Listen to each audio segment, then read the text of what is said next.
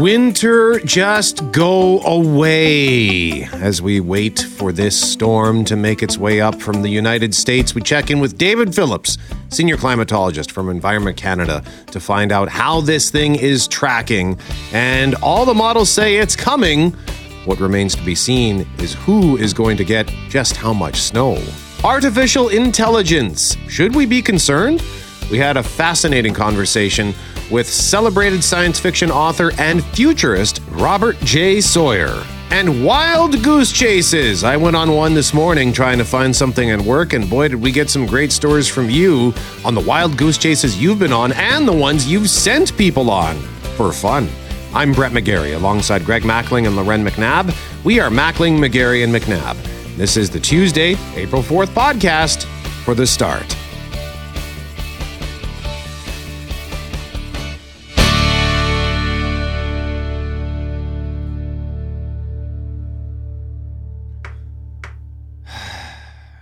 It's Mackling, McGarry, and McNabb. Sorry, just a little sigh as I think about, what did you flag, Loren, from major to extreme?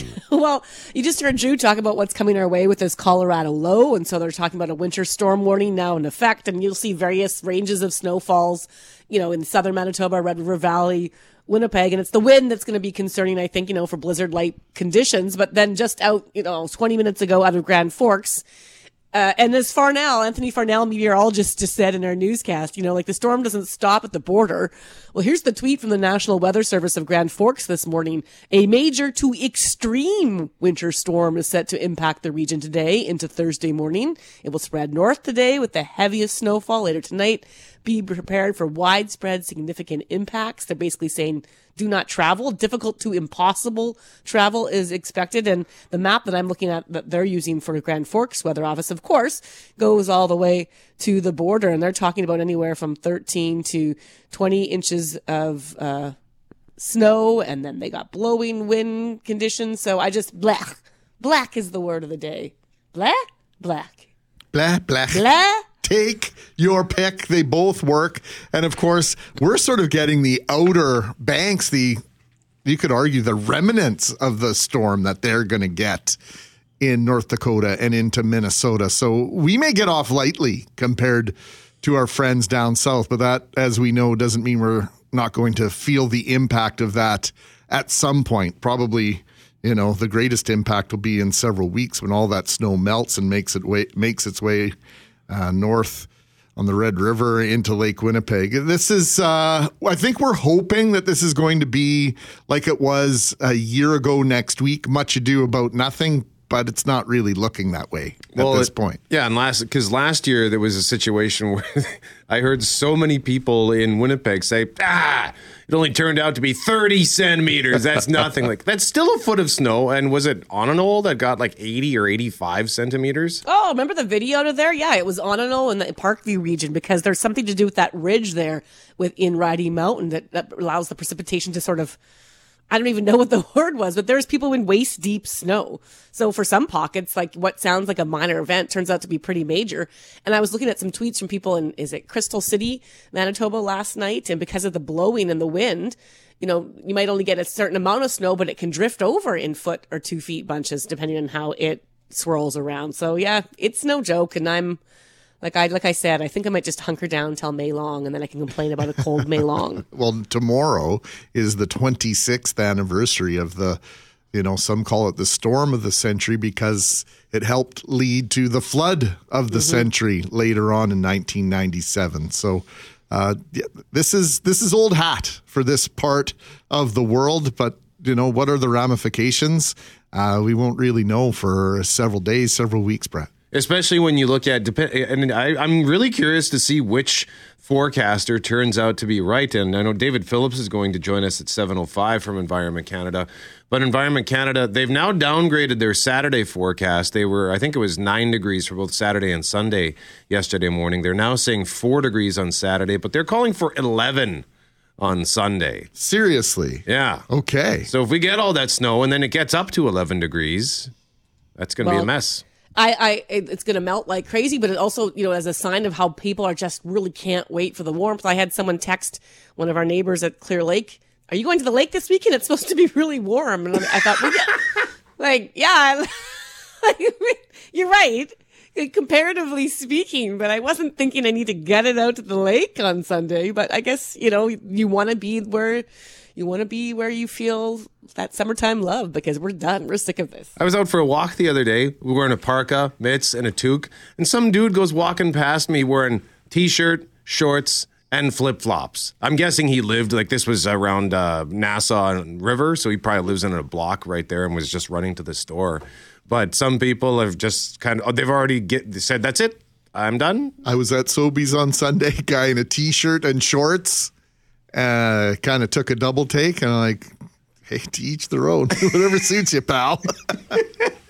Okay, so David Phillips joins us at 7:05, and of course we'll keep our eye on anything that is developing as it pertains to these storm situations. It's Tuesday, which means Breakfast with the Bombers at 7:35. We've got tickets to give away for Monday Night Raw at 6:45. We'll tell you how you can win those, and we also have tickets to give away for the Manitoba Opera production of Così fan tutte, and a pair of tickets for the Winnipeg Home and Garden Show. So we'll give those away at 7:55 and 8:55, and at 6:35. The Wren, the latest from the food professor, and this has to do with what Canada wants from its grocers. Well, I think as much as we're also done with complaining about snow, we might be done with complaining about the high cost of food. But the food professor in Dalhousie University, they went and surveyed some 9,000 Canadians to talk about who they're blaming, who they look to fix things. And we're getting to the idea of price freezes. Could we see more price freezes so that we're not spending so much? Who are we looking to fix this? You know, there's a big meeting before the House of Commons. The Committee on Agriculture and Agri-Food is delivering a report later this year on what they think can be done. And so who do we actually think can fix this, if anyone? We'll get into that at 6:37, because I think a lot of people are pretty fed up. They keep hearing that inflation is cooling, except... They always say, except, Greg, at the pump in the grocery store. That's right. So what can be done?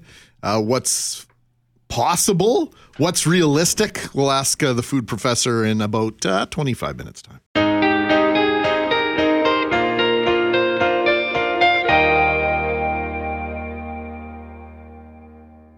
We keep hearing that inflation is cooling, except when it comes to the price at the pump and the price of food at the grocery store. Yeah, I've said this for months now and years, and I at least a year, it feels like. It doesn't feel like there's anything that you can get today that's cheaper or even the same price as it was a year ago. And so, of course, that has many Canadians wondering and asking if we're being gouged in some way. You know, our grocery store chains, big box stores, pushing prices up higher than necessary. And I know many of us were watching as the CEOs of top chains like Sobeys and Walmart defended their practices at a recent parliamentary committee hearing. And we want to know this morning, did you believe them? Because the folks at Dalhousie University Agri-Food Analytics Lab, they asked 9,000 Canadians for their thoughts through a survey, just how much they trust the food industry and who they blame for the ongoing sticker shock, and the results might surprise you. For more, we're joined by the food professor, Sylvain Charlebois. Good morning. Good morning. So what came out of the study? What did you find? Well, typically, past surveys were asking Canadians, well, do you think there's gouging going on, yes or no?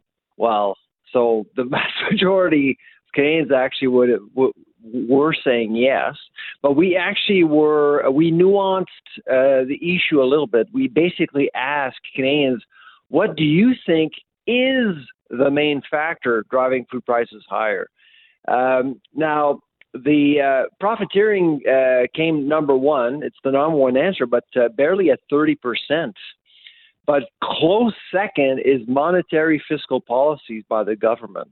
So you can include overspending, the carbon tax, retail taxes, things like that. So we basically plugged everything into one item, and it came close second. In Manitoba, it's basically split. So it's about 29-30% for each option. So I thought that was interesting. So where does the truth lie here, Sylvain? Like, is this something that we can quantify, that you've been able to quantify? Where does the truth lie, and who do we point the finger at? Well, here's the thing. So I think we've spoken about this many times before. We don't see any evidence of profiteering in Canada. We have looked at margins the last 6-7 years. There's no major differences. However, margins are much higher in Canada than the U.S., which points to the lack of competition we have in Canada. And so, yes, you can say record this, record that, and some of that is true.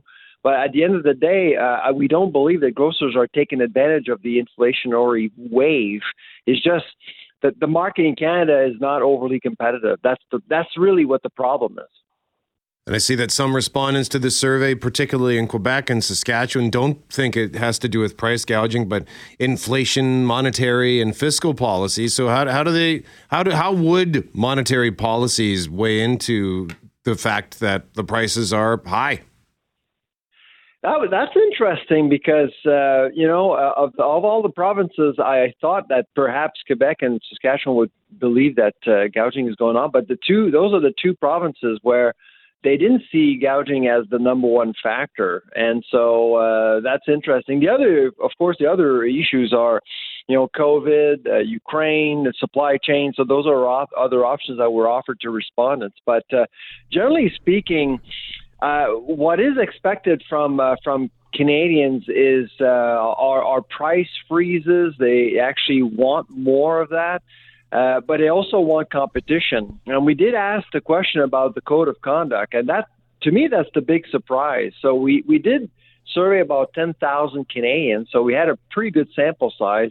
About a third of them were aware of the code of conduct. And of the third, so it's about 3,500 people, of that sample, 68% are in favor of the code of conduct, seeing the code of conduct as being a mechanism to increase competition and supporting independent grocers and processors. So I thought that was very interesting. So this would be the code of conduct, for example, is talking about just making it more ethical, laying out rules for fines and penalties and all that kind of stuff, Sylvain. But in the meantime, putting those processes in place take time. Waiting for a report from the parliamentary committee takes time. Waiting for the Consumers Association to tell us what's going on takes time, and people are fed up. So when do you see prices coming down at the grocery store even a little bit anytime soon? Because that's the one place where they continue to rise. The food inflation rate is expected to drop, not food prices per se. When you talk to different companies in the food industry, you can clearly see that things are still quite challenging. And again, I do want to remind your listeners that Canada still has one of the lowest food inflation rates in the world. It's much worse elsewhere. So this is a global phenomena, but we're not immune to what's going on around the world. That's the thing. But we're getting closer to the end of the worst, I would say, but we shouldn't be expecting food prices to drop. No, in fact, there are some items where we think things are going to be better, like pork, and actually we think that chicken is actually going to be much more affordable over the summer. But beef, watch out for beef. We are expecting a bit of a upswing for beef in months to come, right after the barbecue season. And also, if you're a big fan of oranges, watch out. Oranges are going to be more expensive this year due to what's going on in Florida. Oh, well, thanks a lot, Sylvain. One last thing really quick before you go. If costs go down as anticipated, you're saying food inflation isn't necessarily going to change. Does that mean that prices are sort of here to stay? Do you see prices retracting at all at any point, or is this the new baseline? There's a new baseline for sure, but here's the deal with the food inflation rate, which is why we talk a lot about the food inflation rate.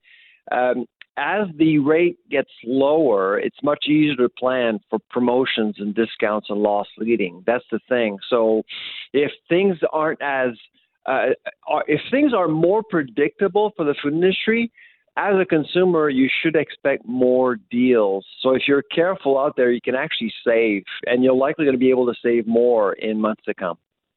Sylvain Charlebois, thank you as always. We appreciate the time and insight. All right, take care. Bye-bye.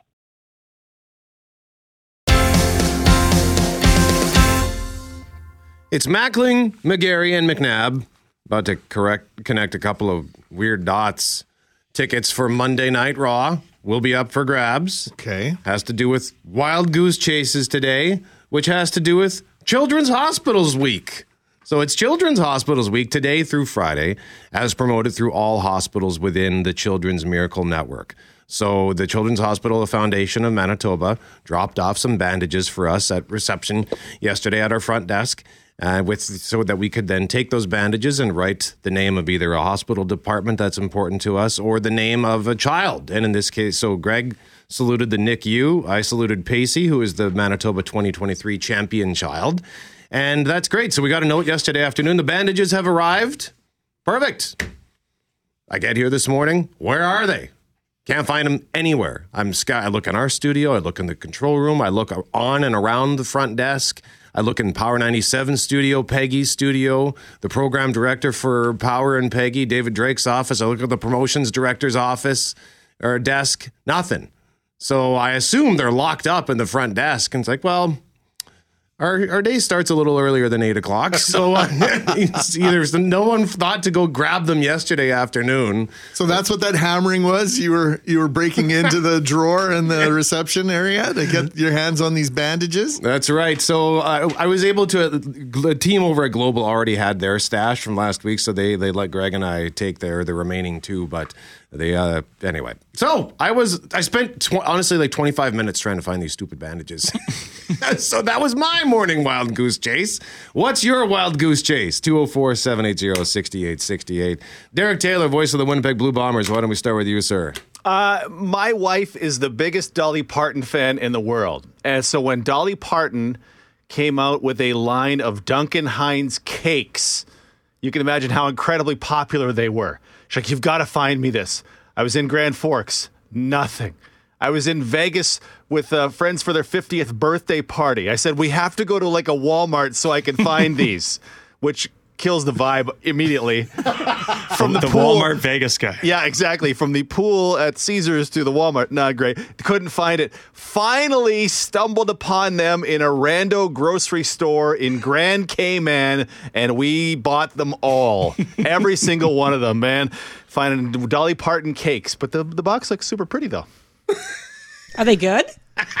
They taste like any other Duncan Hines cake ever, but it's got Dolly Parton's face on it, so it's 5 times as good. Attaboy, I appreciate that determination. Skylar Peters, what about you? I got my whole life's a wild goose chase, to be honest. I could just tell you 10 stories, but I got to go back to one in particular. It was a season opener for the Winnipeg Freeze, of which I call the play-by-play for in the Manitoba Junior Hockey League. Got my board all together, got everything set up, the 16 cords I need to, put a show to air on this online radio station that we use, and forgot an aux cord, like the little auxiliary cord that you need. You put it in your car, you put it in your Chevy Cobalt and played it on your iPod like 10 years ago, right? Yep. You can get them everywhere. You can get them at 7-Eleven. Like they're $1.79. Literally, yes. And that's the one thing I forgot. Got there. I had already talked to the coaches. I got a couple interviews to play in the intermission, wrote down the lineups, and was just about to, plug and play. No aux cord. Out at the former Bell MTS Iceplex, Scotiabank Hockey for All Center. Too far away from, a 7-Eleven. I could have gone to 7-Eleven and got one. No dice. So the season opener was aired on Hockey TV only, but not our online radio partner. So my apologies to Michael Girl if you're listening. That was 6 months ago. He probably still hasn't forgiven me, but I did get to finish the season with them, so it couldn't have been that bad. Or they couldn't have found a replacement. There you go. He was trying. Loren, what about you? Well, this just has to do with a couple, if you've ever lived in a different country and then you find something that you like that reminds you of home, you seize upon it, right? Or you feel like you crave it more because you can't have it. So, for example, I'm a huge chip lover. And when I was living in Israel, I kept trying all sorts of different kinds of chips that would have the writing in Hebrew or Arabic, but you didn't really know what flavor you were getting.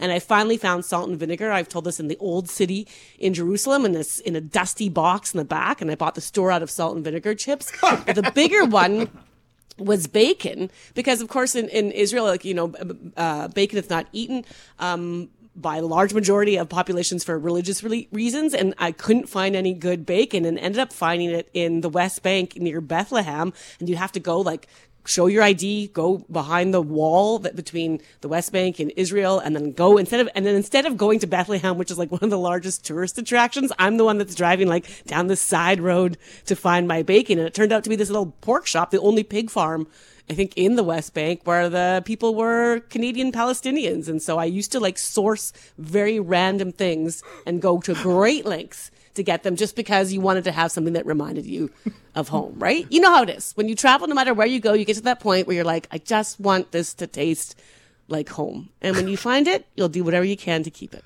Right on. This is exciting stuff. The adventures that you guys are on. What about you, Greg? I'm just on a hotel website because I want to make sure I mention the right hotels.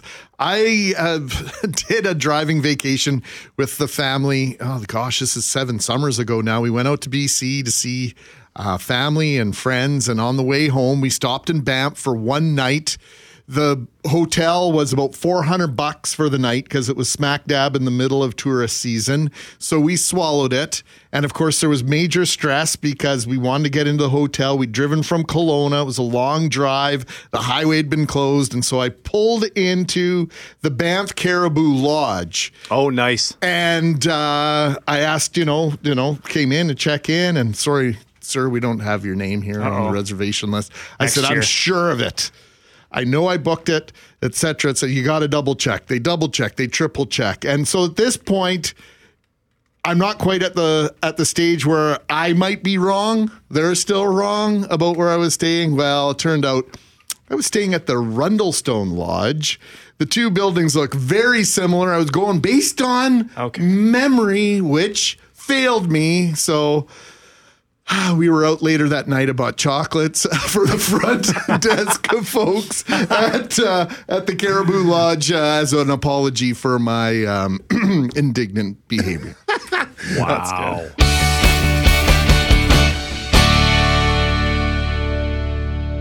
good. Snow will start falling over southern Manitoba later today.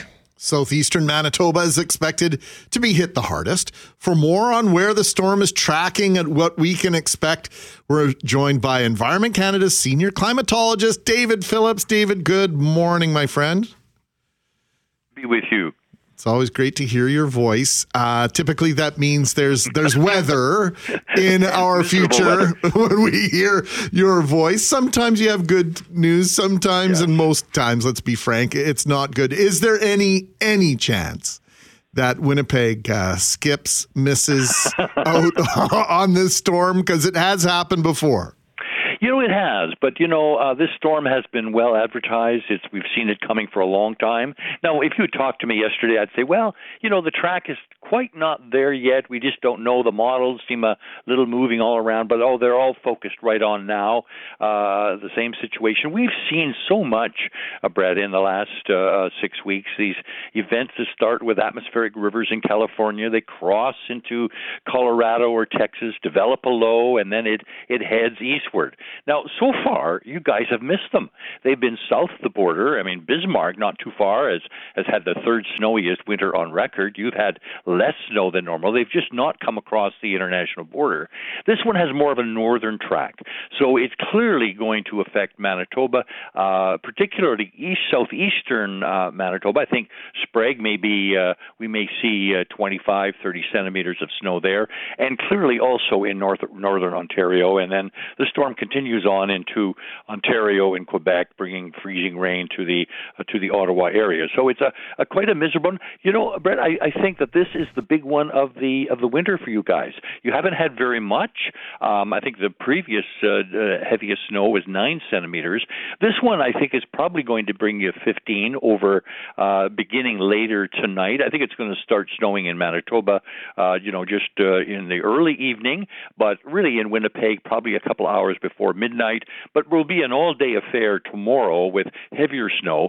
Strong winds, too, which could certainly cause some blowing and drifting morning, and we would see certainly in more of the rural areas with the stronger winds, we could see, blizzard kind of conditions. So really white knuckling kind of conditions with this one. But this may be winter's last hurrah. I see temperatures that get up there on the weekend that are, my gosh, they seem tropical compared to what March has been like, for example. So my sense is this is one I think will remind guys about the storm about 26 years ago. And about this time, April the 4th, 5th, 6th, that was a four-day event that dropped about 48 centimeters of snow and did cause some flooding conditions afterwards. But this one I don't think is clearly nearly as potent as that one back more than a quarter of a century ago. But it's a big one. It's not going to miss you. It's not going to be divert at the last moment. It's going to be a hit on, but people are well warned.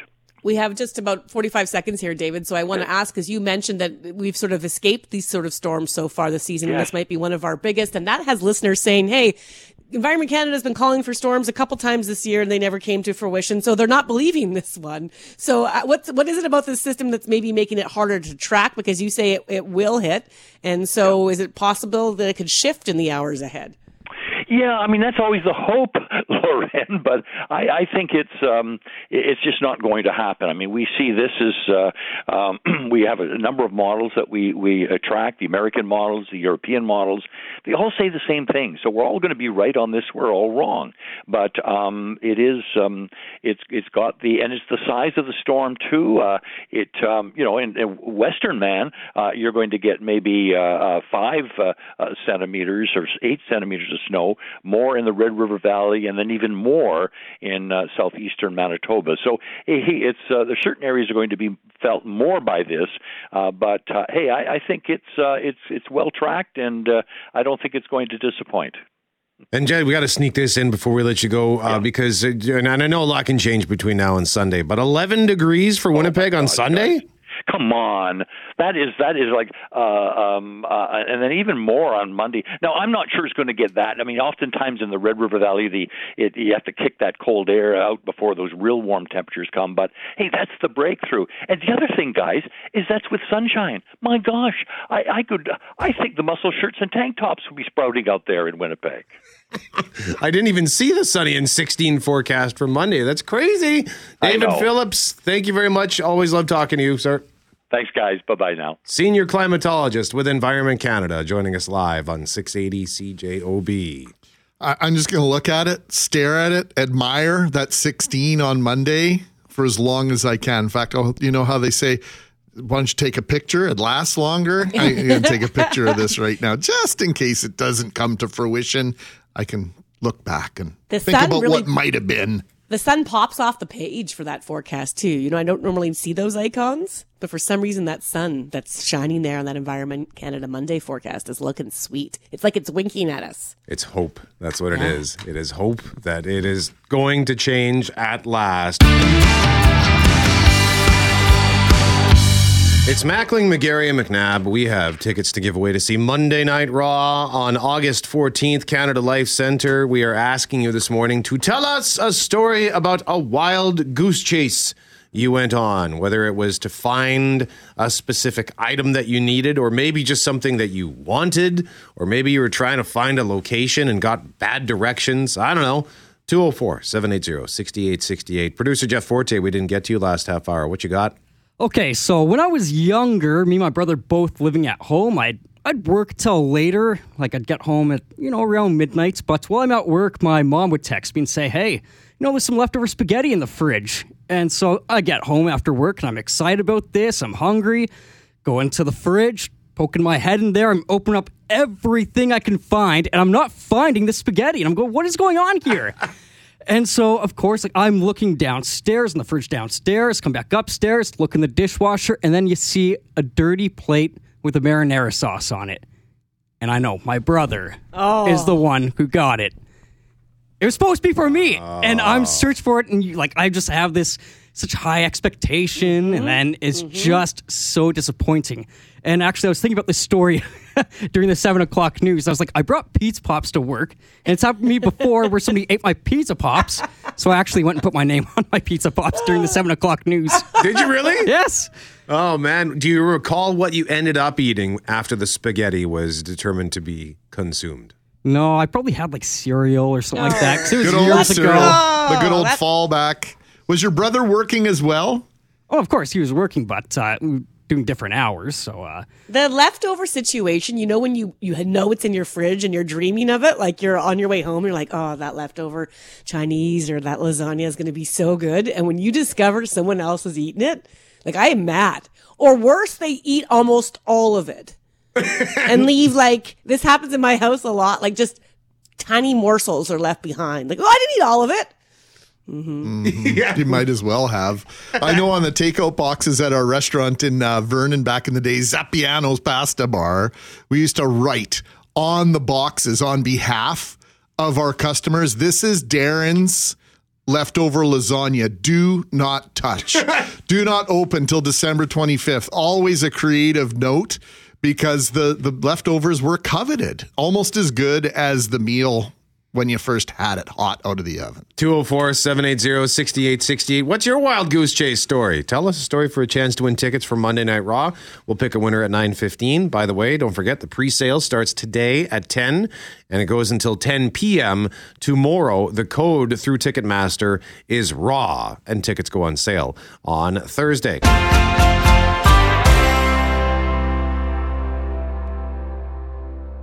It's Tuesday after 7:30, which means Breakfast with the Bombers for cooperators investing in your future together. And we are, if you can believe it, just 40 days, 4-0, from the first day of main training camp for the Winnipeg Blue Bombers. And for the first time in 4 years, we aren't talking about the Blue Bombers as the defending Grey Cup champions as we preview an upcoming season. That doesn't mean the Blue Bombers aren't the favorites to capture the 2023 League Championship. Joining us in studio this morning is the voice of the Winnipeg Blue Bombers, Derek Taylor. DT, thanks for joining us. Happy to be here. Not the defending champs, but the Bombers are still the team to beat, yes? They are the betting favorite, and they have been since forever. And when you look at what's happened to other teams around the league, to me, they absolutely are the favorite once again. Everything is dependent on who gets hurt and when they get hurt, and let's just put that out there. But BC got significantly worse with Nathan Rourke going to the NFL. Calgary got worse through free agency. Some teams in the East, okay, up and down, but you don't play them till the Grey Cup. Edmonton's going to get better. Saskatchewan, I don't really know. So to me, Winnipeg is the runaway favorite at the moment. ... Anything could happen. ... Don't hold me to this 6 months from now. Derek, you've worked around a lot of sports teams over the years, and so much has been made about the culture of this one, about the locker room for the Winnipeg Blue Bombers. And in the beginning, some might have thought it's a line that's being used, but it's become really a sort of a mantra. And I'm wondering, is that something all teams say about themselves, or something they all aspire to want to be able to say about themselves? Oh, 100% they all say it about themselves. We're building a culture and we're building a family, and there's some version of that. 100% every team does that. But there's something about the Bombers, and I don't just say this because we're in Winnipeg and I'm the voice of the Bombers. You look at them, even as looking from afar, you go, there's something about them that gets Willie Jefferson or Adam Big Hill or Jackson Jeffcoat or Nick Dembski to, or Kenny Lawler might be the best example, to re-sign for less money than they could get on the open market. I think we can all look around and go, hey, if someone offered me $50,000 more a year to do my job, I would very strongly consider that, right? Just we're all people. But there's something about them that gets them to take less money to stay here in Winnipeg and work for Mike O'Shea and Kyle Walters and Richie Hall and Buck Pierce. So it is something everything says, but the Bombers currently, to me, are going through a very nice position of, hey, this is culture, and we've gotten star players to buy into what we're selling here. So with the Blue Bombers being the team to beat, are there some other teams potentially on the rise? Like out of the three non-playoff teams last year, Saskatchewan, Ottawa, and Edmonton, are any of them poised to become playoff teams this season? I think two of those three are going to be playoff teams this season. I think Edmonton has done some real nice things. They're not the best quarterback team in the Canadian Football League. I'm not a fan of their quarterback, Taylor Cornelius. So what they did is they went and bought the best receivers money could buy, which that's the thing you're going to have to do. So I think Edmonton makes the playoffs. Chris Jones in year two, he makes the playoffs. That's what he does. Ottawa, to me, only didn't make the playoffs because their quarterback got gooned in week four. So Jeremiah Masoli is healthy. They're set it back up there. To me, Ottawa makes the playoffs. Saskatchewan, I was going through their roster, and I want to like them that they've acquired Trevor Harris, but they don't have a ton of talent in and around that, apart from their defensive line. So I think Saskatchewan potentially will miss out for a second straight season at the moment, but watch out for Edmonton in the West. Saskatchewan also can be without arguably, well, definitely their best receiver, but arguably their best player. Keaton Schaefer-Baker's injured. He's going to be out for a little while. So that might mean they get off to a slow start, and the question then remains, do they recover from that slow start if it materializes? Exactly. Early season matchup with the Bombers, right? That's going to be a problem. So some of the top sports executives over the years, DT, have espoused a philosophy that they'd rather move on from a player a year early than a year too late in terms of trading them or cutting them. And the NHL, Glenn Sather was famous for that. Worked pretty well for him in Edmonton and worked pretty well in the Rangers as well. That Gretzky guy had to go. Just a weight around our neck. Yeah. Wally Buono comes to mind in the CFL. I think Huffnagel, John Huffnagel's had a similar philosophy in Calgary. Is there a chance that the Blue Bombers are holding on to some players a little bit too long? I'm not pointing any fingers at anyone specifically, but the whole idea of keeping the band together, is that could there be a flaw in that philosophy? Yes, they are and will hold on to some players too long. And yes, they are absolutely right to do it. Okay. It seems like it might be contradictory, but Stanley Bryant, I just charted down some ages of guys, the age they'll be at the Banjo Bowl. Like Stanley Bryant will be 37 when the Banjo Bowl. That's older. Stanley wasn't as good last year as he's been in past years, but he was for the fourth time the offensive lineman of the year in the Canadian Football League. And you go, okay, there may be somebody younger, but he fits what they want to do. He fits the salary structure they want to play in. He is still very good. He was, to me, the best left tackle in the league last year. So yes, you keep him around. Zach Kolar is 35 for the Banjo Bowl. Jamarcus Hardrick will be 33. You keep Hardrick for a while. Jackson Jeffcoat, Willie Jefferson, 32. Patty Neufeld, 34. You might want to be younger at right guard, but you love Patty Neufeld. You love the guy he is. You love how he's embraced Winnipeg, and he does what you need him to do. I think they will hold on to guys for too long because, honestly, maybe the biggest part for me is, why mess with a good thing? You just won 15 games last season. Why mess with it? Ride her till she bucks you, as they say.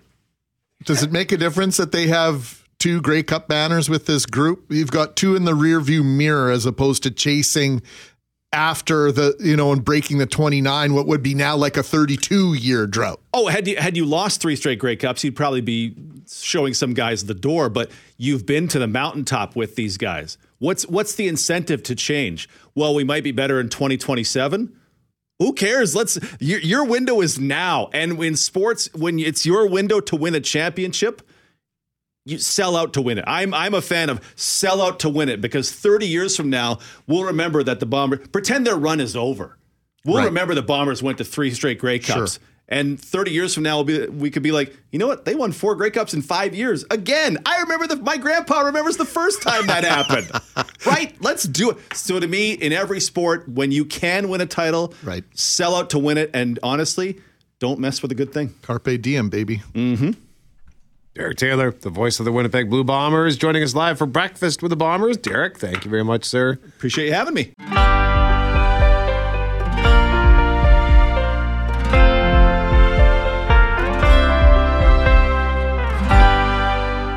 It's Mackling, McGarry, and McNabb. In a moment, we have a question for you about your cell phone. But before that, Loren, you had a question for the chief of police. We were just talking about concerns led by a group of Canadian chiefs of police, led by Winnipeg's top cop, Danny Smythe. They're looking to meet with Canada's premiers to address the perception of their job and safety concerns. And what do they say?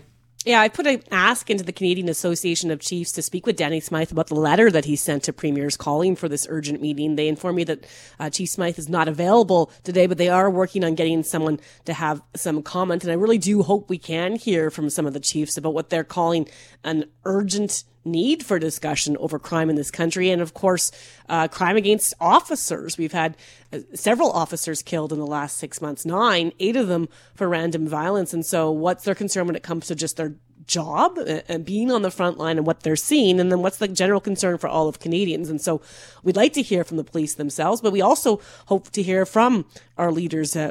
Will a meeting happen? Could it happen? And if so, how soon? Because I think everyone can agree that we need to stop talking about crime and start looking at some specifics in terms of how we're going to address what's going on out there. You can weigh in at 204-780-6868 on your cellular device. And the reason why we're asking you about that is our question of the day at cjob.com from Mr. Furness. Don't call them first. You'll see why. Call Mr. Furness at 204-832-6243. Yesterday afternoon, we asked you, Monday marked the 50th anniversary of the cell phone. When did you get your first one? I'm just pulling up the updated results at cjob.com. But we had, so within the last 15 years, we had 16% said that, 52% say 15 to 30, 24% or 23% say 30 to 45 years, and 8% say don't have one. So cast your vote, cjob.com. I guess I'd fall into the 15 to 30 category. I don't remember the year, but I remember it was an AudioVox. It was a bar phone. Yeah, I think a Nokia was the first one. They had one of those smaller Nokias. Mm-hmm. That would have been 1999. I held off for quite a bit before I got one, so I'm in that same range. I would like to be most days in that category of don't have one. Yeah. Yes. I, you know, for as much as I use it as a tool, I would happily give it up most days just to have the silence, the wren, and the idea that the phone calls that I get on this personal computer never are for me. They are 9 times out of 10. They are either soliciting something, or I answer the phone and it's somebody. It's a recording in a foreign language. Or I just don't answer the phone and the voicemail is incomprehensible. Yeah, I think I got my cell phone the same year as you, or maybe the year prior. I used to have a friend that worked at Future Shop, so I got a great deal back when Future Shop was still around. But I don't know why I had it. Like, I think it was only usable. I still think it might have only been usable in the car. I can't recall. It was heavy. Holy smokes. It was like in a bag? No, wait. I used to have it in my purse, too. It was a heavy phone. And that was for like the emergency purposes of driving, right? And now I just, like the last time I absolutely needed my phone. I can't recall really, you know, where you're like, oh my gosh, I have to do this right now. And even then it's like, quickly get a hold of your husband because he's on his way to the grocery store and I've got another thing on the list, you know, like I'm sure he'd like me to get rid of my cell phone too. I think they become too much because you'll find you like reach for it. Like it's always around you and you reach for it. And if it's not there, you're at a loss. I had to get my phone repaired a few months ago and I didn't have it for an hour and I needed to get something hemmed and I was looking for a seamstress. And then I reached for my phone and was like, wait, I don't have my phone to look for the seamstress. And then someone said, oh, there's this place off Pemina. And then I reached for my phone again because I was looking for the address. Like it becomes ridiculous. You stop problem solving on your own and knowing where things are and how to get around. Like I know Kelly Moore talks about social media making us less social, but I think the phones also just impact just how smart we are and how analytical we are too. Yeah. And there's a headline at globalnews.ca that's interesting. Dumb phones on the rise in the U.S. as Gen Z looks to curb screen time. And I love the caption on the photo that's in this article, by the way. File a stack of old flip phones on a dark background, courtesy of Getty Images. But that's what it is. It's a picture of a bunch of just old flip phones and not these sort of newfangled flip phones. Like Motorola has a Razr now, but it's a touchscreen phone. Like it's a flip phone, but it's still a smartphone. And the idea of going back to a flip phone, I still have my old Samsung flip phone somewhere in a box. I wonder if it would still function on current network. Probably not, but maybe I can get a new one. Because, yeah, I sort of like the idea as well. I can't, if my phone is beside me, I can't relax. There's something that's always on edge where I'm always sort of looking out the corner of my eye to make sure that I'm not missing some sort of important work-related notification. And then I try to tell myself, like, dude, it's 3:00 in the afternoon. Like, you're allowed to take a break and put your phone away. And if it takes you an hour to get back to Greg or Loren or your boss or whoever, the world will continue to revolve.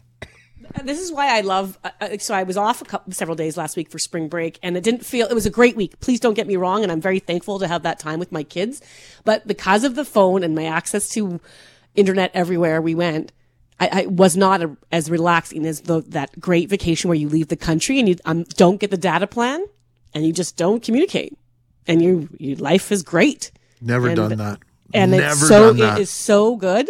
It is so rewarding. I literally put the phone in a safe and just say, forget it. I'm not touching it. I'm not even going to take pictures. Somebody else can take pictures. Like, I just don't want to be connected. And I found last week, I thought, this is funny, because usually we're going somewhere or I'm in the States or something, and I just don't get the data plan. And I just felt like I was too in the know all week long about things that I didn't want to know about. I feel sad now.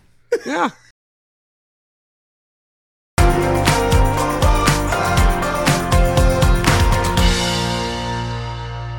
It is Mackling, McGarry, and McNabb. A reminder that this is your last chance to tell us about a wild goose chase for a chance to win tickets to see Monday Night Raw on August 14th, like Jason B., who says, when I was in high school, rural town, we released 3 piglets into the school, numbered them with paint 1, 2, and 4. So the janitor spent hours looking for number 3. Whoops. I like it. Devious, mischievous. So keep those coming for a chance to win. We'll pick a winner at 9:15. In the meantime, if you want a joint, some CBD oil, cannabis-infused drink, all you got to do is head to one of the many stores now available in this province to find what you need. Yeah, they're really all over the place. And for some Canadians, going to that store is about finding a way to have some fun or finding a way to relax. But for many others, cannabis has been used for a while now for medical reasons, maybe for pain or nausea or anxiety. And until it was legalized a few years ago, medical users, the process was to apply for a license and then get that product from a medical cannabis licensed seller. So it was like a prescription. But a new study finds that many medical users are just going to the local store. Dr. Linda Balneaves is an associate professor at the College of Nursing with the Rady Faculty of Health Sciences at U of M, and she's also the principal investigator behind this 5,700-person study. Good morning. Good morning. So what stood out for you in terms of what you found, what respondents were saying? Yeah. So what we found is that people were using medical cannabis and saying it was very or extremely effective in managing some of the symptoms you mentioned, nausea, vomiting, epilepsy, anxiety.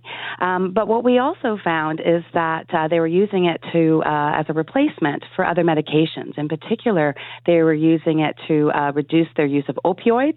We had 22% said it reduced their use of opioids. We also found, though, that people were using it alongside other medications, about 57%. So while people found it really useful and helpful in some contexts, what they were telling us, though, is that they were really struggling to access it. Cost was a huge issue for participants in our study. They were spending around $125 to $200 a month, and with 30% of our sample making an income of only $35,000 a year, that really hit their pocketbooks. And what also made it really challenging for many of our individuals with medical authorization is that only 6% were able to get reimbursement through private or public health insurance. So again, most of these people were paying for medical cannabis each month out of their own pockets. So is medical cannabis more expensive than the stuff that I would get at a retailer, Dr. Balneaves? You know what? That's what participants were telling us. They were saying that it's more expensive within the, from our licensed sellers. I can get it cheaper if I go through the recreational market. And we also had some individuals that told us that they were finding it cheaper through the unregulated market. Mm-hmm. And that's where it's not going through Health Canada, and there's those risks around contamination as well as having inappropriate labeling. So they're not really sure how much dose of cannabis they're getting. So then you're talking about the fact that more than half are using this in conjunction with other medications or perhaps as a replacement for some.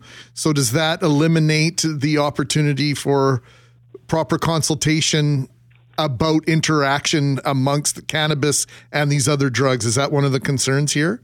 Most definitely. We had about 46% of our sample that don't have medical authorization. As you mentioned, a lot of them are just going into the recreational stores to pick it up.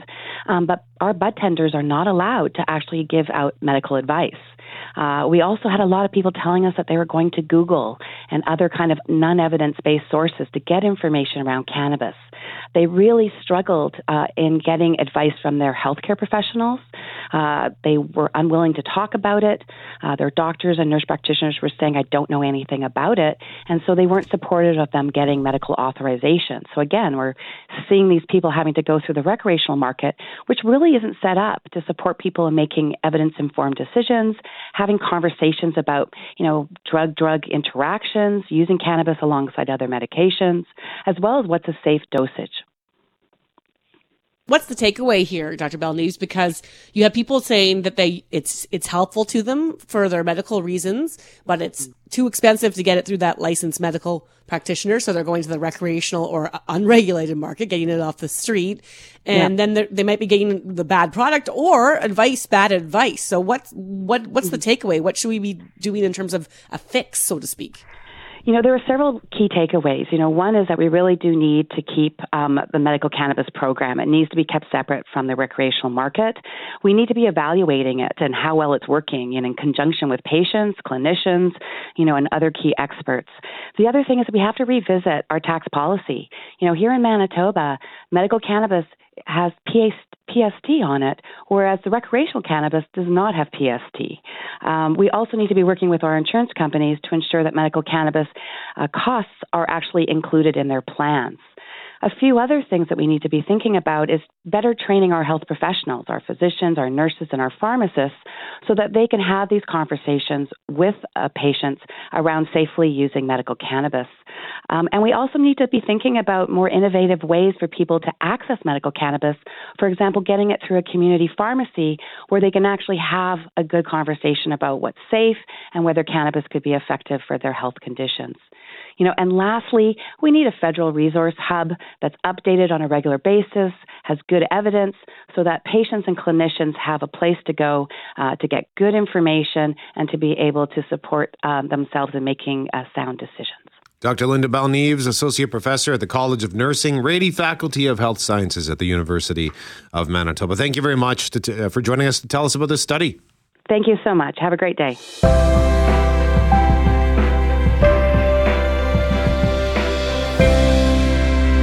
It's Mackling, McGarry, and McNabb, your wild goose chase stories. Whether it's one you were on, maybe it's one that you sent somebody on, maybe it was a prank wild goose chase. And Loren, why don't you start us off, one of our runners up here for a chance to win Monday Night Raw tickets. And I immediately thought of you when I started reading this text. They say, my uncle once sent us on what can only be described as a mental wild goose chase. He was talking about having to travel for work, but couldn't remember the name of the town in Manitoba that he was going to be working in. All he remembered was that the town started with an M. We proceeded to list all the M towns in the province that we could think of. Minnedosa, woohoo, Miami, Manitou, Melita, Morris. None of them were the right town. An hour later, my uncle exclaims, Emerson! I'm working in Emerson! We still laugh about this and bug him to this day, but to be fair, it did have an M in the name. Totally did. I'm with the uncle on this one. Yep, that's a good one. That's a great one. Always tough to pick one winner, but Greg, this parent got into some mischief with their kids. Getting my twins to go outside is difficult because all they want to do is be playing video games or on their phone. Surprise, surprise. So last summer I said, let's go to Selkirk Park and do a scavenger hunt with a couple of their friends. I gave them all maps and off they went. About an hour later, they came back frustrated and said, we can't find anything. Started to laugh and said, that's because I didn't hide anything.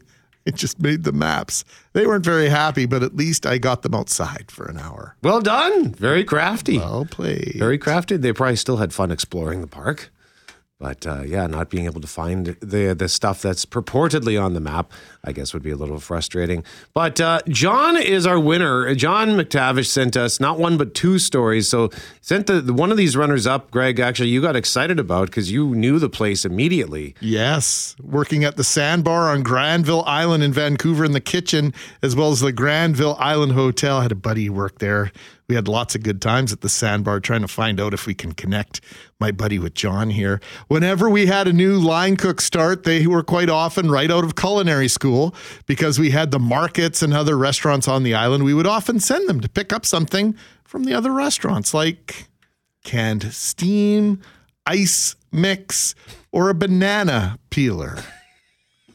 Nothing like sending a new recruit with a giant pot, the biggest pot in the restaurant, down the way for some steam for the cappuccino. Is that what you did? Oh, yes. That's regularly. Funny. That's funny. What do they do? They come back with an empty pot. Very dismayed. Eventually, one of the business said, please stop sending your people here for a pot of steam. But John's winning text. This is tragic. John says, early 90s, before Vancouver got the Grizzlies, I was a huge Los Angeles Lakers fan. They announced an exhibition game, so I bought tickets to go see them. I was finally going to get to see Magic Johnson live, along with the other stars on the team, so I made sure that I put the tickets somewhere safe. Cut to the day of the game. A month or so after I bought the tickets, I could not find them. I tore my room apart twice, and then pretty much destroyed the house looking for them. My parents were not impressed. No matter where I looked, I could not find them, so I ended up missing the game. Oh, my word. Those tickets are still somewhere in that house 30 years later, somewhere safe. To make matters worse, a day or so later, Magic Johnson announced he was HIV positive. So even though he did come back for a little while later on, I never got to see him play live, says John. And he confirms that the tickets, he never found them. That's crazy. 1991, my word. You talk about that, Loren, about I put it away for safekeeping. It's so safe you can't find it. I cannot recall where it was. And the worst part is you look in all those spots.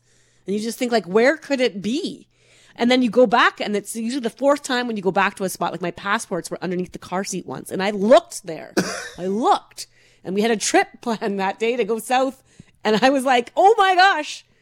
Oh, safekeeping. You can travel with just about anything except your passport. Oh, my gosh. Well, yeah. John, it's not quite the Showtime-era Lakers, but Monday Night Raw hopefully will be a magical time for you, Monday, August 14th. Congratulations.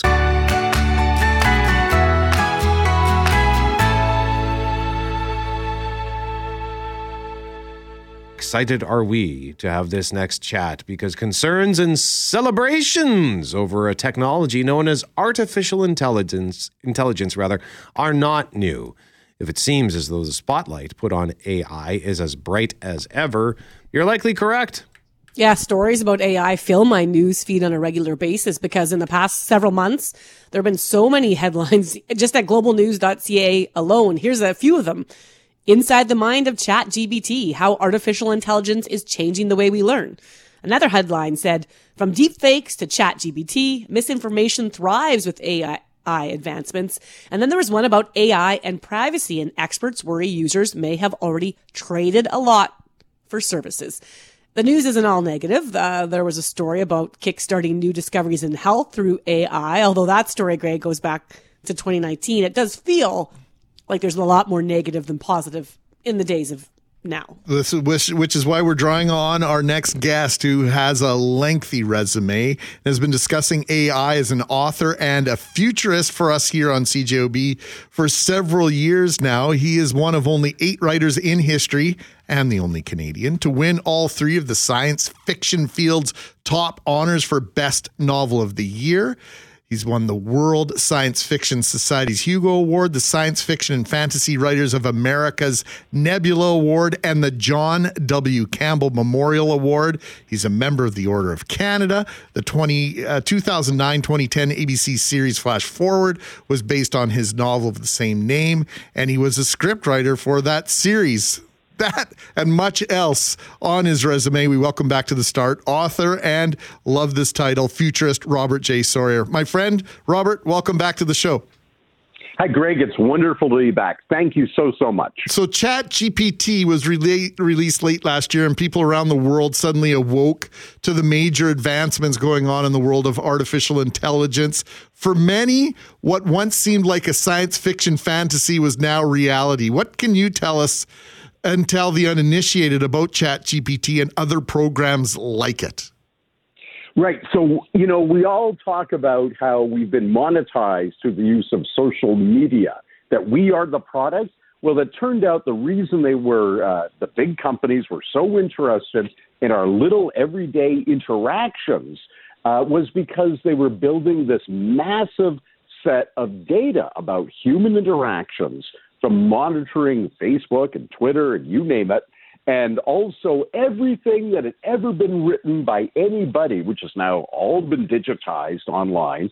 And suddenly there was, as they would say in lexicography, a corpus, a body of human interaction, human sentences, human writing and human talk and chat that could be digested by a machine, by a computer, a number of them now, of course, each at a different competing company.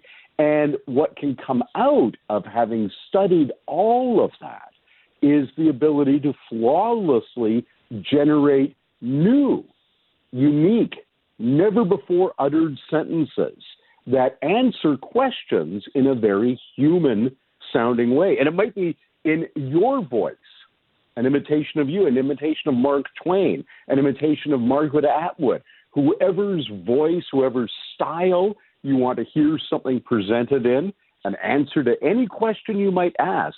ChatGPT and its competitors are now fully capable of doing that.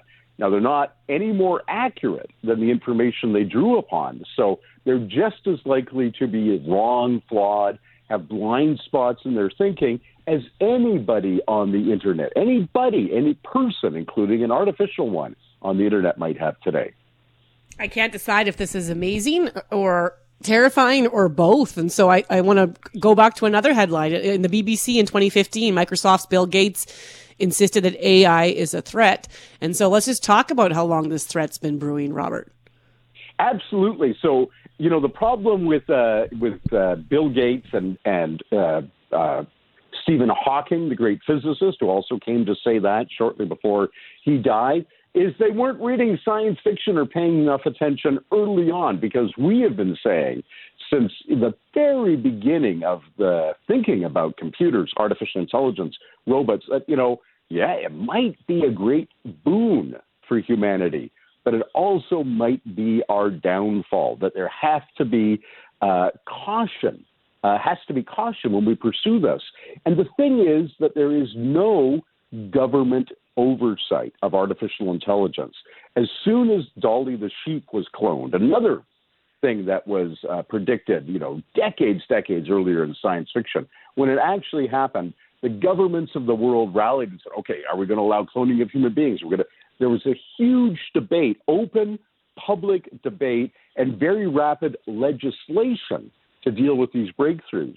But AI research happens by and large by two types of institutions, neither of which are subject to public scrutiny.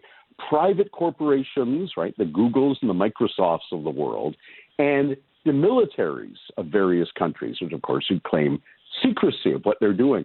There's no oversight. So what Bill Gates finally came to realize is that given that either the motive is profit or military domination that's driving the development of AI, it maybe is not being done with the best of human interests at heart. Our guest is celebrated author and futurist Robert J. Sawyer, and we're talking about AI. So, Robert, I mean, how concerned should I be that one day sooner than later I'm going to see a guy walking down the hallway who looks like Arnold Schwarzenegger and wearing sunglasses and appears to be carrying a box of roses, but it's really not a box of roses. He's coming after me. Like I know that we've been telling these stories for decades in science fiction, but is this what we're the kind of thing that we're potentially moving toward? Well, yes, that's the Terminator, of course, by the great Canadian director James Cameron, that film.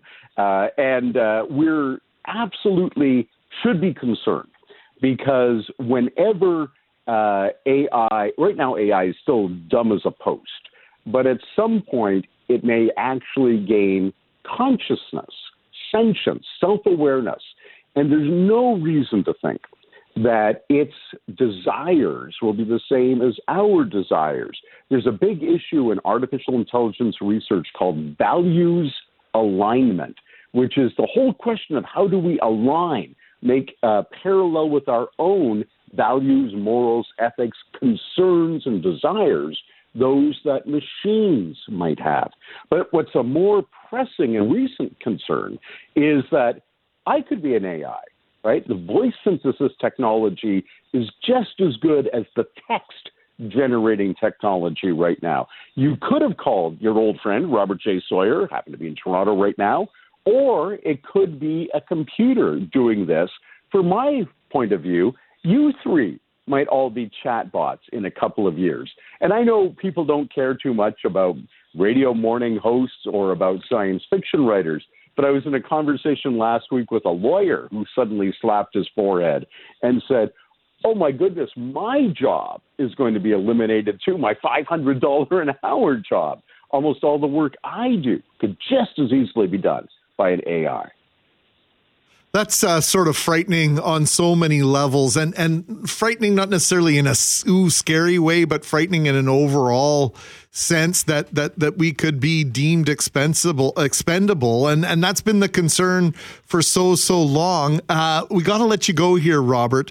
But the first movie that I saw that I think depicts a sort of this conscientiousness playing out with the computer is the movie War Games way back in the 80s with Matthew Broderick. And fortunately, you know, when Broderick's character asks the computer at NORAD, or, you know, do you want to play thermonuclear war, the computer finally realized that the game is unwinnable. Is there hope that the computers of the future are that smart?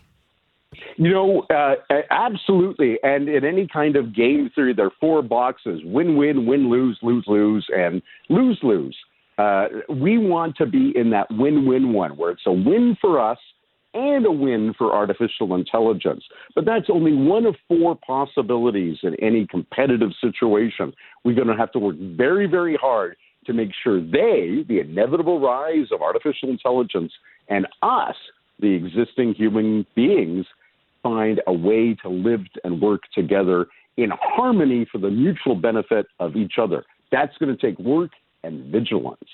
Robert J. Sawyer, author and futurist, joining us live to talk AI. What a pleasure. What a treat, as always. Thank you so much for joining us. Righto. Take care. Bye-bye.